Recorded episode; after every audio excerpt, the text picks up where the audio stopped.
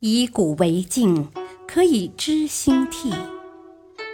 悠悠五千年，弹指一挥间。中华上下五千年是一部古代人民的杰作，也是古代人民智慧的结晶。欢迎收听《中华上下五千年》。远古时期，盘古开天辟地。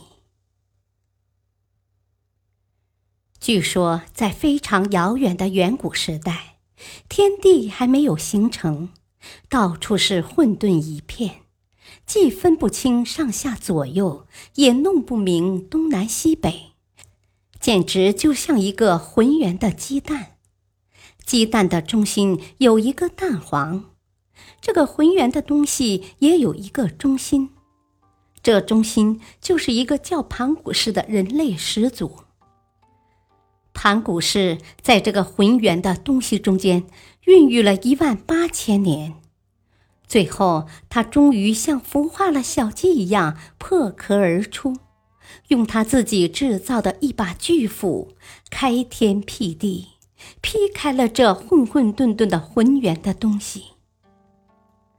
这浑圆的东西经盘古氏一劈开，就分成为两个部分，一部分轻。而轻，一部分重而浊，轻而轻的那部分不断的往上升，一天能升一丈，久而久之，逐渐形成了高高的蓝天；重而浊的那部分不断的往下降，一天能降一丈，久而久之，逐渐形成了广阔无垠的大地。盘古氏自己也一天长一丈，成为一个高大无比的巨人。从盘古氏开天辟地到天地最后形成，中间又经历了一万八千年之久。盘古氏开天辟地以后，天地间还只有他孤孤单单的一个人。他有时候欢喜，有时候发怒。有时候哭泣，有时候叹气，因为天地是他开辟的，所以天地也就随着他的喜怒哀乐而发生种种的变化。盘古氏欢喜的时候，天就是晴朗的，万里无云；盘古氏发怒的时候，天就是阴沉的，乌云翻滚。盘古氏哭泣的时候，一滴一滴的眼泪就是一阵阵的倾盆大雨，雨水最后汇成了江河湖海。盘古氏叹气的时候，嘴里喷出来的气形成为阵阵狂风，吹得大地上飞沙走石。盘古氏一眨眼，天空就出现一道闪电。盘古氏睡觉的时候发出的鼾声，就是天空中的隆隆雷鸣。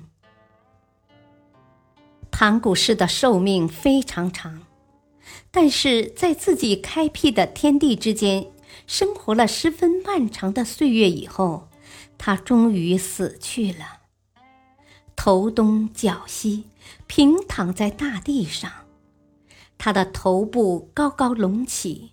就是现在山东省境内气势雄伟的东岳泰山。他的两脚脚趾朝天，就是现在陕西省境内群峰壁立的西岳华山。他的肚子往上高挺，就是现在河南省境内风景秀丽的中岳嵩山。他的左臂在身体的南边。就是现在湖南省境内重峦叠嶂的南岳衡山，他的右臂在身体的北边，就是现在山西省境内气象万千的北岳衡山。他的头发和汗毛变成了大地上的树木和花草。盘古氏开天辟地的故事，内容虽很荒诞，但是能说明一些道理。我们的祖先很早就相信人的力量是伟大的。你看，天地既然是一个叫做盘古氏的人开辟的，这不是说明人比天地更伟大吗？盘古氏开天辟地，用的是他自己制造的巨斧，这不是朦胧的反映了劳动创造世界的思想因素吗？西方的民间传说，天地万物是万能的上帝创造的。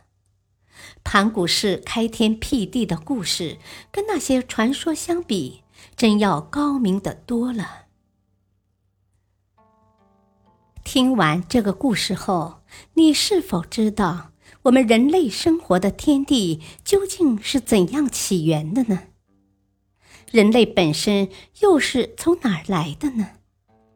天文学家告诉我们，地球是由星云凝结成的。考古学家、古生物学家和人类学家告诉我们，人类是由古猿进化而来的。感谢收听，再会。